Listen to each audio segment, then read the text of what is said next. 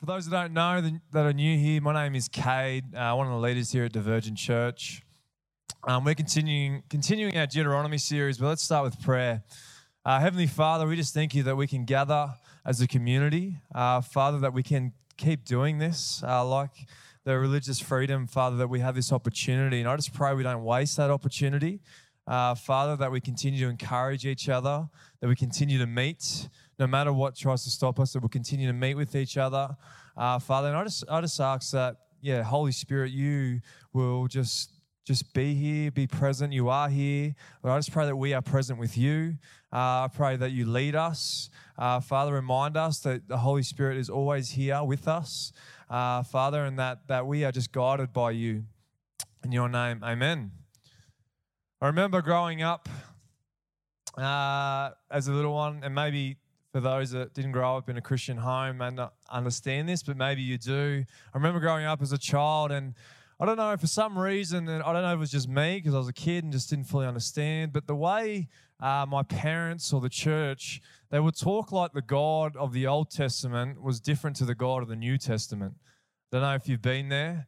And so you hear all these things about God, what God did in the Old Testament, and, and then they'll be like, yeah, but we live in the New Testament, we're the new covenant, it's like a new God. And I just, I don't know, I just grew up with that in my, my mind. And it, was, it, it wasn't until I sat down and really read the Old Testament. I was obviously got older and I decided to read the Old Testament. Often I stayed with the new. I was like, oh, well, I'm not going to read about the old, old God. I'm going to read about the new God and read the New Testament. When I read the Old Testament, I was just like, wow, this is the same God. This is the same God. The God has not changed. And I think often as Christians, we treat God that way in the old, and he has the same heart. He still wants to be in relationship. He has not changed. From beginning to the end, his whole heart and purpose is to be in relationship with us. And so we need to understand when we read Scripture, and I encourage you to read the Old Testament, to read in the view that God wants to be in relationship. It's about his grace. You know, Deuteronomy is a great example. When you read Deuteronomy, it's all about God's grace. Yes, we read the commandments, but his first four chapters are talking about God's grace. He leads them out from slavery. And But uh, yeah, I understand also we need to we need to read the Old Testament in the lens of the, what it was written to at the time as well. Uh, some of us Christians will read the Bible as it's written to us, and that's where you're going to go wrong. That's where you're going to you know you're going to try and get the cultural context and put it in our own context, where we need to understand who it was written to at the time. The same as Revelation, people read Revelation like it was written to them today. We need to understand that Revelation is written to a certain people, the churches, at that time. So Scripture is always written not to us, but for us. And so to understand that, when God, you know, there's, there are Scriptures that talk about God being jealous, God being angry. And so that was when I heard those things, and that's what atheists kind of use. They use that, you know, wow, you've got a God that's jealous and angry. And again, if we don't understand the context and what it means, we miss the point. And so I want to encourage you, when you when we read the Old Testament and we read the law and the commandments, these commandments are a guide. They are for a relationship. They keep us in the relationship, like a marriage. You know, there are some no-nos, and if the, the good thing about us in the new new covenant is that if we are strong in our relationship with my wife, my wife you haven't met is Rachel, um, if we're in love, we don't really need any boundaries or rules. Now, I'm not saying that there are some there just in case, just because, it, one, you don't want to tempt yourself, or you have others around you that you don't want to put them in the situation. So we still have those rules, but if we are truly in love, we never put ourselves in those shaky grounds. But when we are distant, there are just, there are some, those rules then play a part in a way that keeps us in that relationship. Does that make sense? When we're truly in love with the one we love, we will not go behind their back. We will not do things. And so I guess that's the same with God. God has these commandments. And the way I like to kind of explain it um, is it, it's like a guardrail. And I don't know if you've ever walked on a, a cool walk. I remember going to the Blue Mountains, and there was this awesome uh, walk, and it was like a bridge that was on a rock. And like on each side was the edge, like it's straight down. And I remember I was, I'm scared of heights, so I'm always like in the middle trying to, I don't want to go close to the edge. But I see the guardrails often like law, and that is protecting us from falling off the edge. But the thing is, Jesus, if we are looking ahead, we should be pointing, keeping our eyes close to Him, and the Holy Spirit will lead us. We don't need those guardrails. If we are walking in the Holy Spirit, He keeps us on the center. He keeps us going towards Christ. And so we we focus on Christ. Unfortunately, there's some that want to peer over the edge and stop and get over to the guardrail and seeing how close I can get to the edge. How close can I get to this edge? And kind of looking at the world and desiring what the world is, and the, the world is over the edge. And that's what I think some Christians are kind of doing instead of actually focusing on, no, that's Christ, and striving towards Christ, and the Holy Spirit will keep us on that journey. We don't need those guardrails. Does that make sense? Yeah? Some are looking a bit confused. Um, that's just one way to, to understand. And so the Old Testament now, we as Christians in the New Covenant need to look at the Old Testament through the prism of Christ. That's why we call Deuteronomy through the lens of Christ, because everything was pointing to Jesus. And so, for example, we don't need to sacrifice uh, animals because Jesus is our ultimate sacrifice. That's why we look to Him, because that's where we're going to get our forgiveness. That's when we come in communion with God, is through Christ, which gives us the Holy Spirit. That doesn't ignore the law. And that's something Jesus made very clear. Matthew five, seventeen to eighteen says, "Do not think that I have come to abolish the law or the prophets. I have not come to abolish them, but to fulfill them. For I truly tell you, until heaven and earth disappear, not the smallest letter, not the least stroke of a pen, will by any means disappear from the law until everything is accomplished."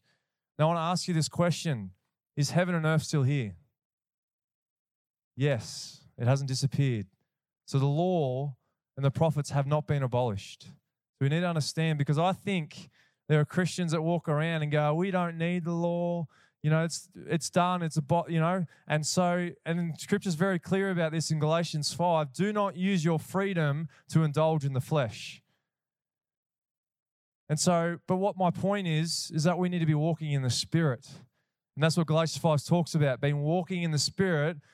We will not then satisfy the flesh. We will not walk in the flesh, because the spirit and the flesh are competing with each other. First Corinthians three sixteen says, "Do you not know that you are a temple of God and that the Spirit of God dwells in you?"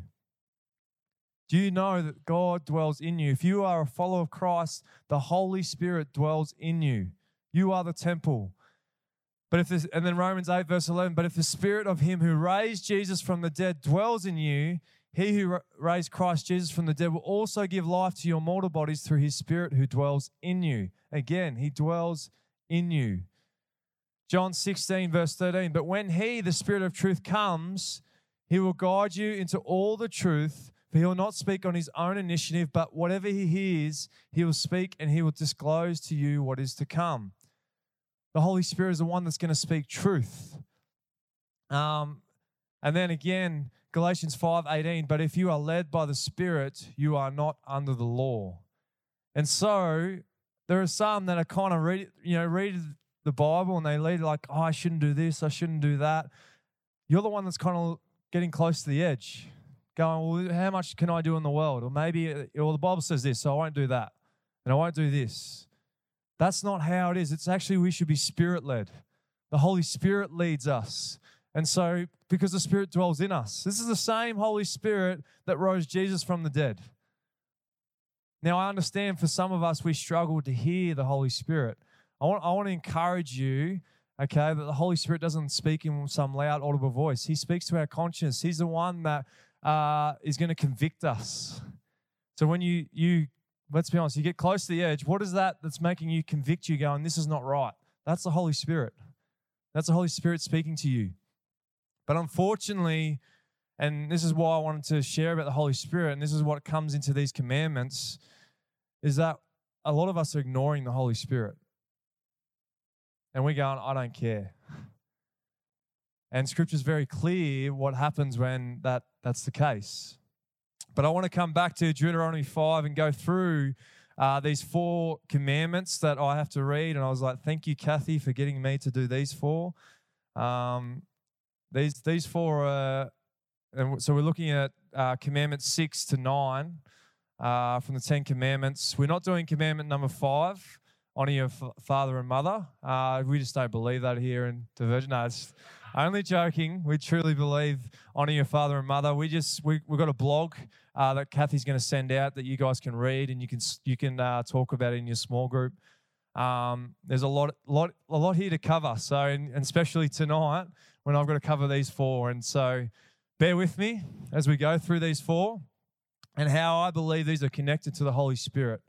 Okay. And that's why I wanted to bring, talk about the Holy Spirit. And so when we read, uh, these in Deuteronomy five, this is what it says in verse seventeen. It says, you shall not murder. These are the commandments. You shall not commit adultery. You shall not steal, and you shall not give false testimony against your neighbor.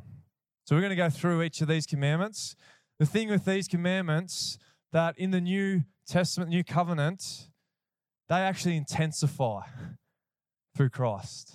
So there are Psalms that we don't, there's some commandments we don't continue through Christ, but these ones actually intensify through Christ.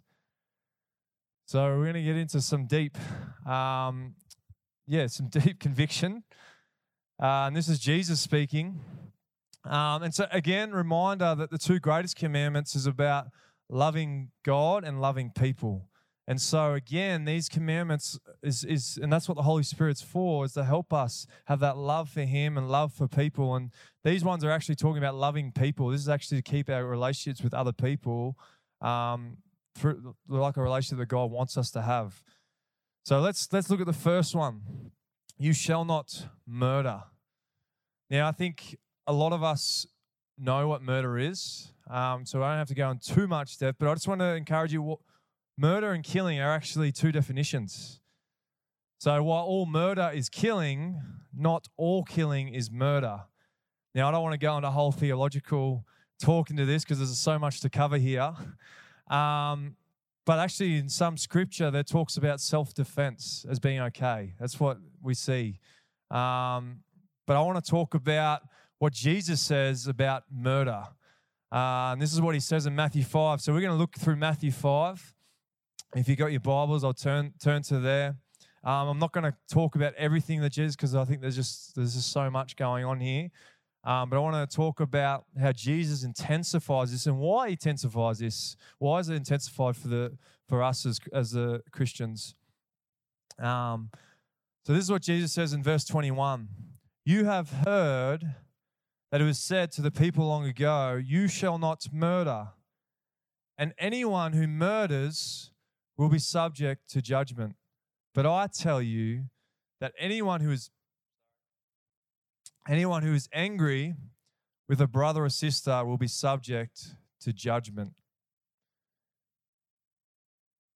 And so here He's talking about, um, and and again, I just want to encourage you, when it, when He's talking about anger, it's not just like someone does something to you and you have this anger towards them. I think that's often Christians read that. There's actually a lot more going on here. There's a lot more depth. There's actually this desire and hatred for a person. That's what Jesus is talking about. There's a lot more depth.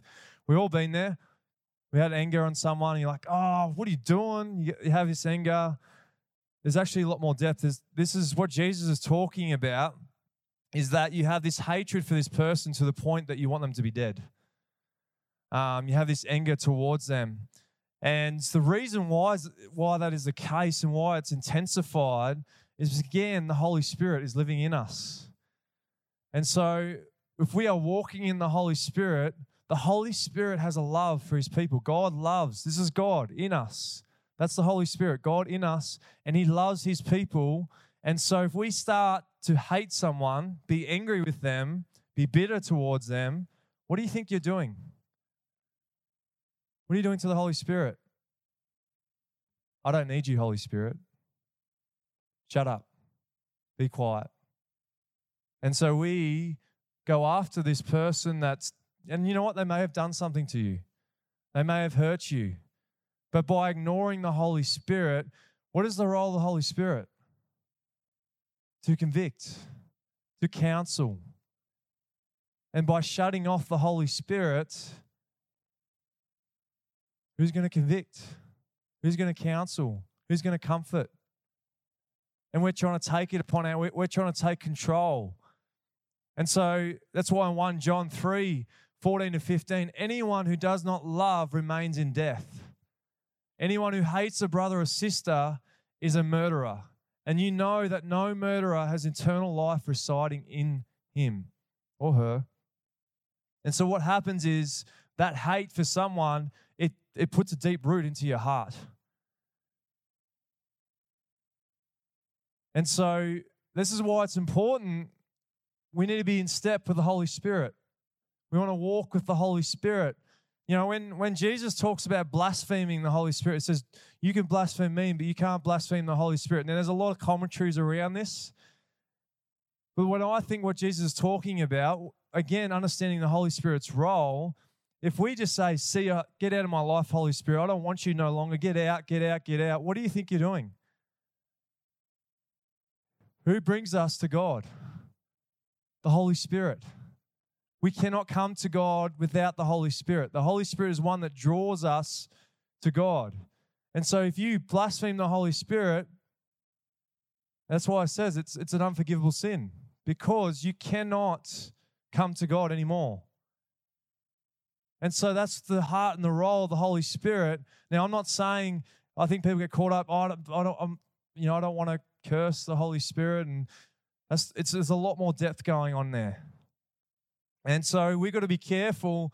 And the reason I say this is because I've seen, I've seen Christians where they just went, nah, I don't care what the Holy Spirit, I don't care what the Bible says.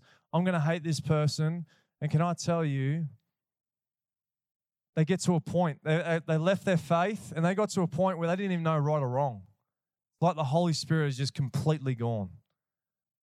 To me, it looked like they blasphemed the Holy Spirit. That's how far they got. And so we've got to be careful that we aren't just ignoring God. That's what that's, that's what we're doing, because he's the convictor. And so what is the antidote? Paul in Ephesians gives us the remedy for this hatred, and I love this. He says, verse thirty in Ephesians four, and do not grieve the Holy Spirit of God, with whom you sealed for the day of re- redemption.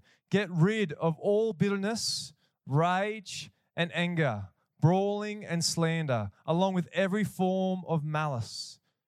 Be kind and compassionate to one another, forgiving each other just as Christ, God, forgave you. See, there is no freedom by holding on to that anger and hate towards that person. The Holy Spirit is the one that brings freedom. And so that's why there are scriptures that are so clear about forgiveness. If we don't forgive others, God won't forgive us, because we're shutting the Holy Spirit from our life. Does that make sense? And so I guess the question is, are you shutting the Holy Spirit towards some of the things in your life? Have you have you decided that you're going to take control? And I understand that there are there are things that people have said or done things to you and have been really hurtful, and it's really, really hard. But the great thing is God forgives you. And the things that we have done to him. And as, as hard as it is, God wants to work through us. He's got the Holy Spirit that will help us and walk with us. He didn't leave us alone. Jesus didn't say, see you later. He says, I'm, I'm bringing someone that's even greater than I. Someone that's going to indwell in you, walk with you. Someone that's going to bring forgiveness, kindness. So that's one.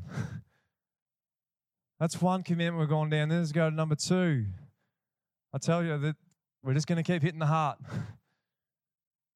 You shall not commit adultery. Do we all understand what adultery is? Yes? It's when, I actually did a terrible job of explaining this. I hope you all understand. So a husband and wife are married, and then one of them decides to sleep outside of their marriage with someone else. That's adultery. But again, Jesus intensifies it. He says in Matthew five, twenty-seven to thirty, you have heard that it was said, you shall not commit adultery. But I tell you that anyone who looks at a woman lustfully has already committed adultery with her in his heart. And I just want to note here, he's actually now stepping out of even the marriage. He's saying anyone. Anyone looks at someone lustfully. If your right eye causes you to stumble, gouge it out and throw it away. It is better for you to lose one part of your body than for your whole body to be thrown into hell. And if your right hand causes you to stumble, cut it off and throw it away. It is better for you to lose one part of your body than your whole body to go into hell. Sometimes I'm like, Jesus, why did you say that? That's hard to understand. Do you really want me to cut my hand off? What he's saying again is about the Holy Spirit. If we start creeping in, start and, and again, I want to I want to people look at this and they think that when it talks about the woman lustfully, when you look at someone lustfully, they think it's like looking at a woman and, oh, no. No, what he's actually talked there in the Greek, it's actually talking about desiring, going after. You look at someone and you actually start playing the idea in your head. You start to go, wow, I want to be with that woman. And you start thinking about, it's it's it's a lot deeper. It's, it's a, you know, feeling that arousal sin. And so you start looking in them, um, you know, you start to desire them. Uh, you start to nurse that desire. You start directing it. You start to seeking to fulfill it. And then you choose to entertain it. And then you commit adultery in your heart. That's what it means. There's a lot more depth going on, again. Um, and so a great example of this, and I think is, is come into our culture, and now it's crept into the Christian culture, is pornography. Pornography is a great example of lust. And there's some interesting stats around pornography, and I know this is going to, maybe you're already aware of this or may shock you. Uh, I read this in the um, Christian Today, and it says the stats say that fifty percent of Christian men are addicted to porn and Christian women twenty percent. Now, I'm not going to sit here and put one side on the other, but that's a that's an alarming stat. And I have to be honest, I've been there. I've been in that that trap. I've got caught in that trap, and I can tell you it's zapping. You you get you get trapped in that that cage. It's not something you want to be in. I understand that some of you have been in that before or you're still going through that now. Can I just encourage you? I'm not here to sit here and start pointing fingers. What I'm saying is that the Holy Spirit wants to walk with you. He wants to be with you.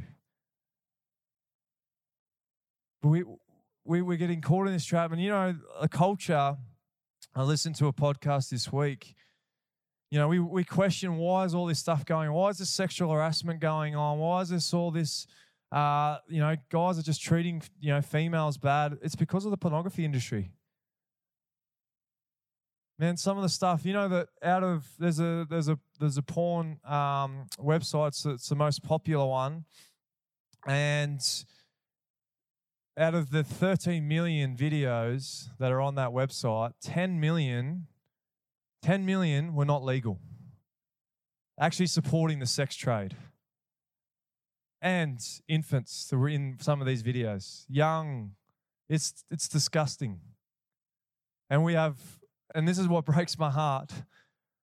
We have Christians that are watching this and supporting the sex trade that's going on. And I don't know if we understand or comprehend how serious this is. Billy Graham said, immorality, which means the state of being wicked, is an epidemic in our churches as is the secular world at large, as it is in the secular world at large. And I just want to encourage you that, you know, for me, I thought, I thought with my pornography addiction that I, I just, this is something I'm going to have to kind of just battle with. And when I say battle with, it doesn't mean I'm going to keep doing it. It's just something I'll struggle and I'll put all filters in. And but that was the lie from the enemy. God does want to see you released from that. And what he did was that he got to my heart. I actually think we ha- we don't have a sin issue, we have a heart issue. Or there's something deeper going on. And it wasn't until I dealt with that heart issue that I actually see healing. I haven't had to deal with it. And I thought I had to. This is going to be something I had to struggle with. And can I tell you, it is freedom.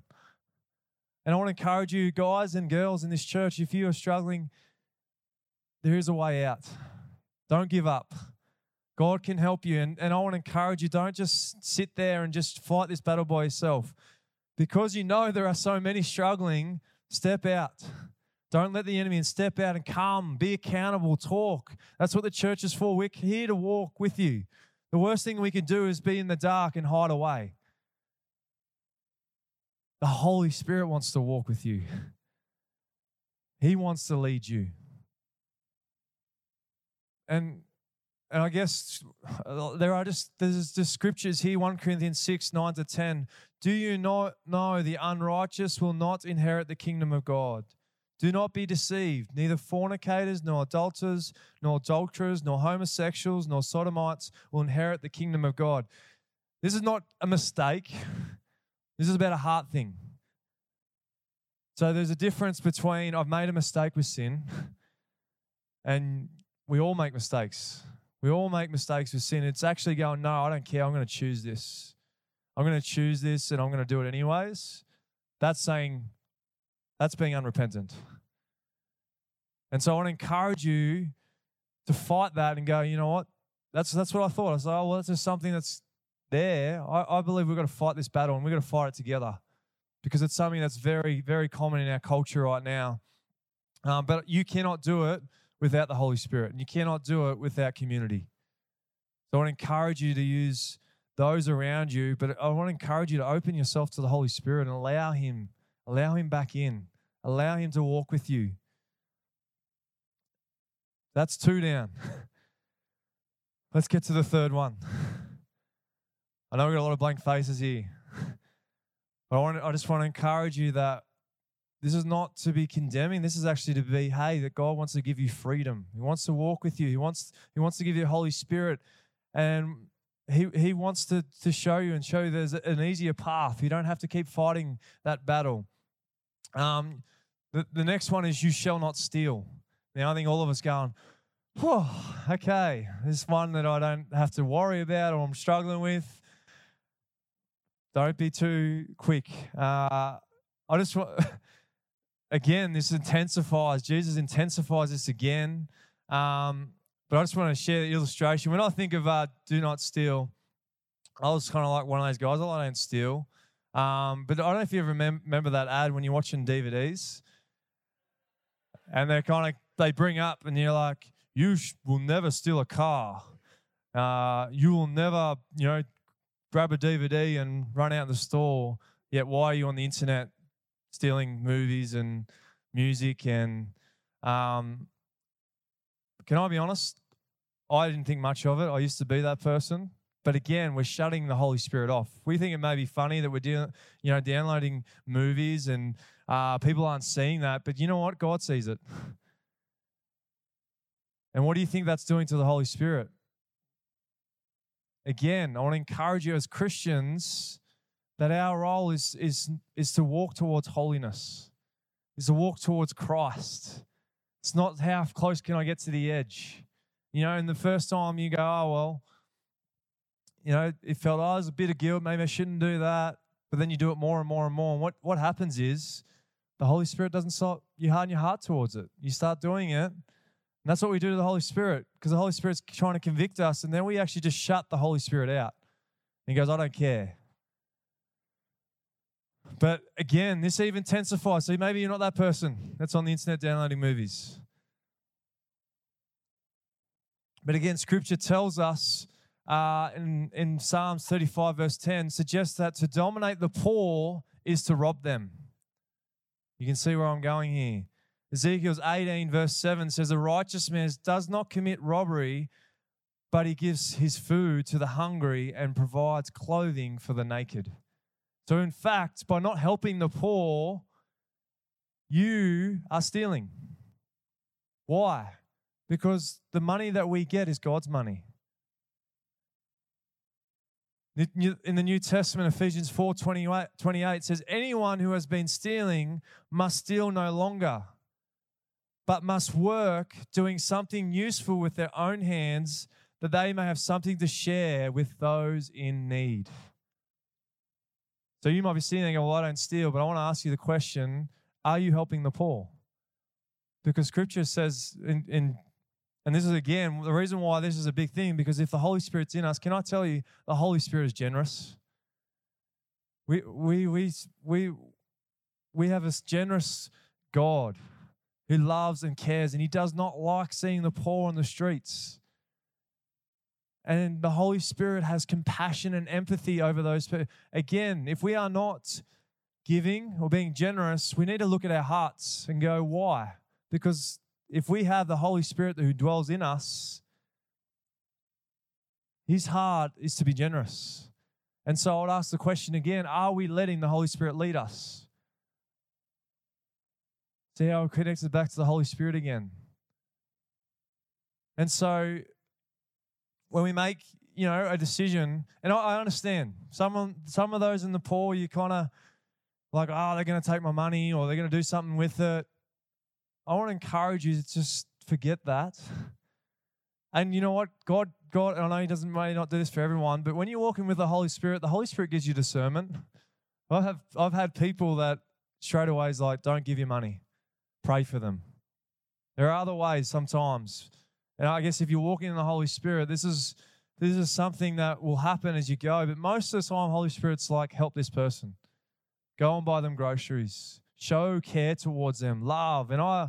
There are some people in our church that do an amazing job at that. They, I love what they do. I mean, they're doing better than I, he's better than what I'm doing. We've got some great people doing that. Um, but yeah, this is a command in the New Testament that we got to value and help the poor. That is the call of the church, is to help the poor. Last, last command that we'll talk about. Um, you shall not give false testimony. Uh, which perjury or legal language. So this is a command uh, that's to tell the truth in a place where it most counts. Uh, this is what the Old Testament command is. Uh, so, for example, you'll see that in American, um, often because I see it on the American movies, you know, when they get up and they're in, at the legal, you know, in the courtroom, they've got to put their hand on the Bible, you know, speak the truth. Uh, we understand that. But there's a, again, Jesus intensifies this again.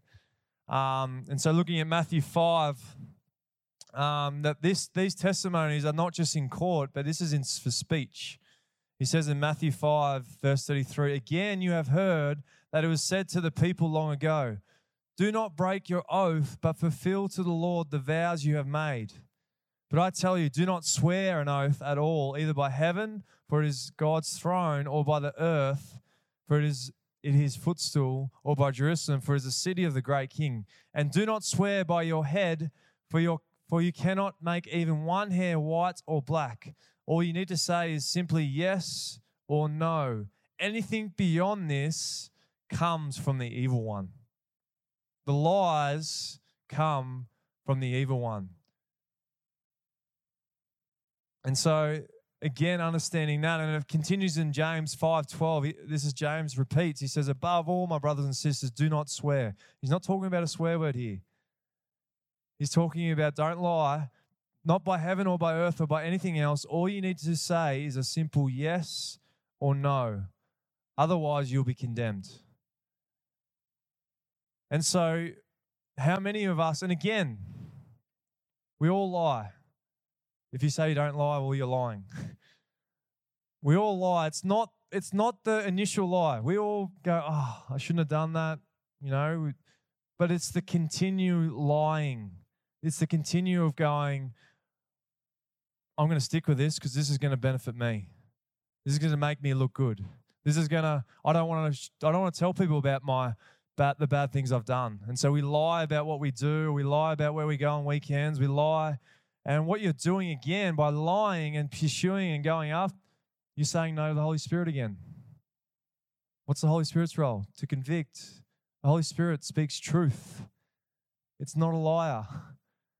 And so again, by going down that path, we're actually ignoring the Holy Spirit. And so understanding these commandments and understanding the you know, why they're intensified. It's it's so that we can we don't we need we don't need these commandments. They're just a reminder that that's keeping us on track with the Holy Spirit. And so the question is, when you may have feel like you're going down that path or you're going close to that edge, it doesn't mean they're like, oh, thank thank you, commandments. It's actually going, man, I need to get back with the Holy Spirit. I'm sorry, Holy Spirit, that I've been ignoring you. Christ. It's through Christ that we come to, who gives us forgiveness. He's the ultimate sacrifice, and he gives us the Holy Spirit. And that's the great thing about God. No matter what you've done in your past, no matter how many mistakes you've made, no matter what you've been doing, doesn't matter what you did this morning or yesterday, that we are forgiven through Christ. We can stuff up again and again, but we, we Christ has died for us. He's, he came for us. And I want to encourage you, do not let the enemy get to you. Don't let him make you feel shame and guilt. We can come to Christ, and, and through the Spirit, there is freedom. Where the Spirit of the Lord is, there is freedom. Do you want to walk in the freedom of Christ? Do you want to walk in the freedom of the Holy Spirit? I do. We don't need to live by sin.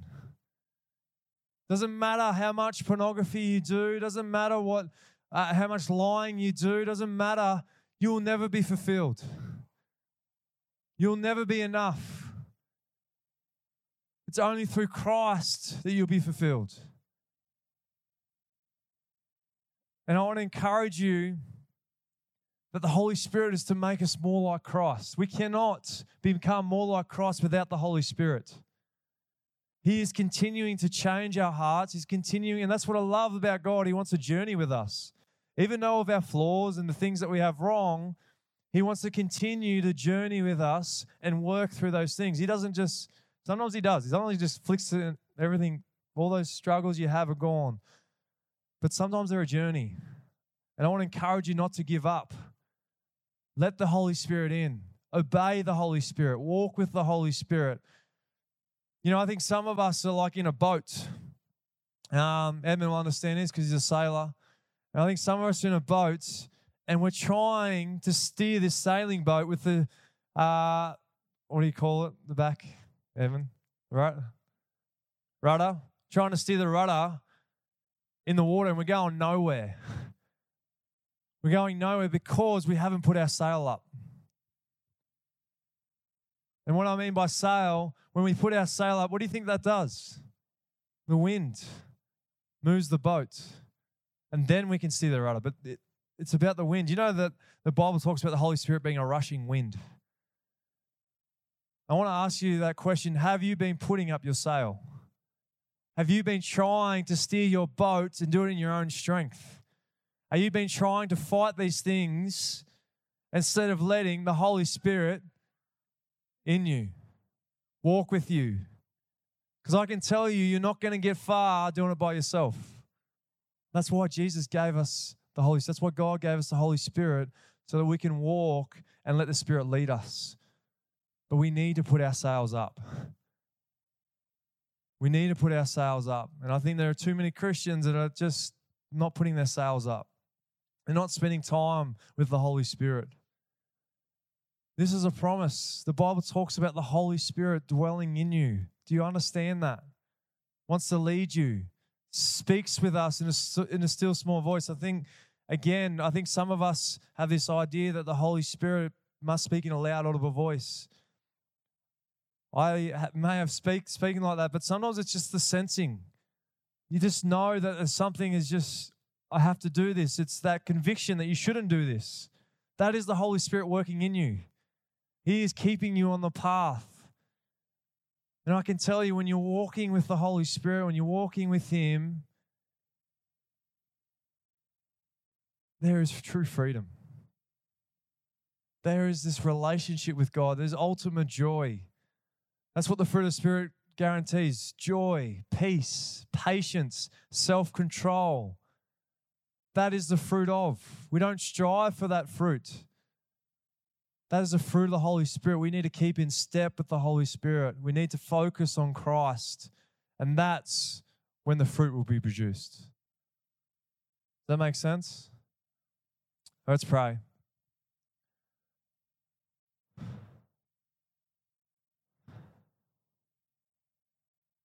Holy Spirit, we thank you that you dwell in us. I'm sorry for ignoring you.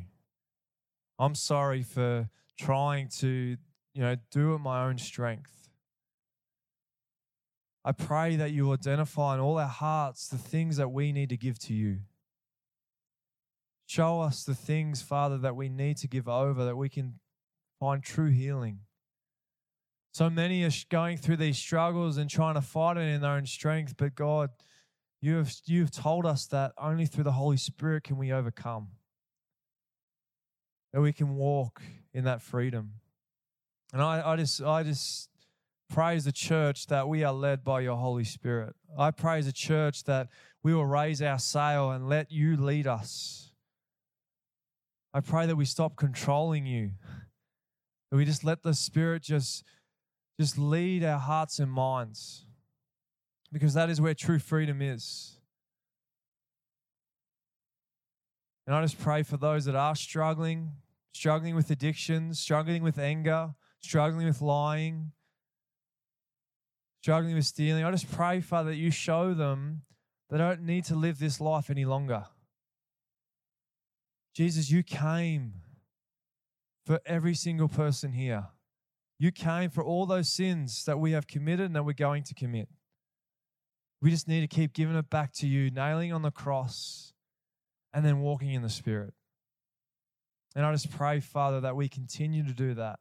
And I just thank you, God, that you're a forgiving God, that you love us, that you care for us, that you want to be in a relationship with us. And I just pray, Father, that we see that importance. In your name, amen.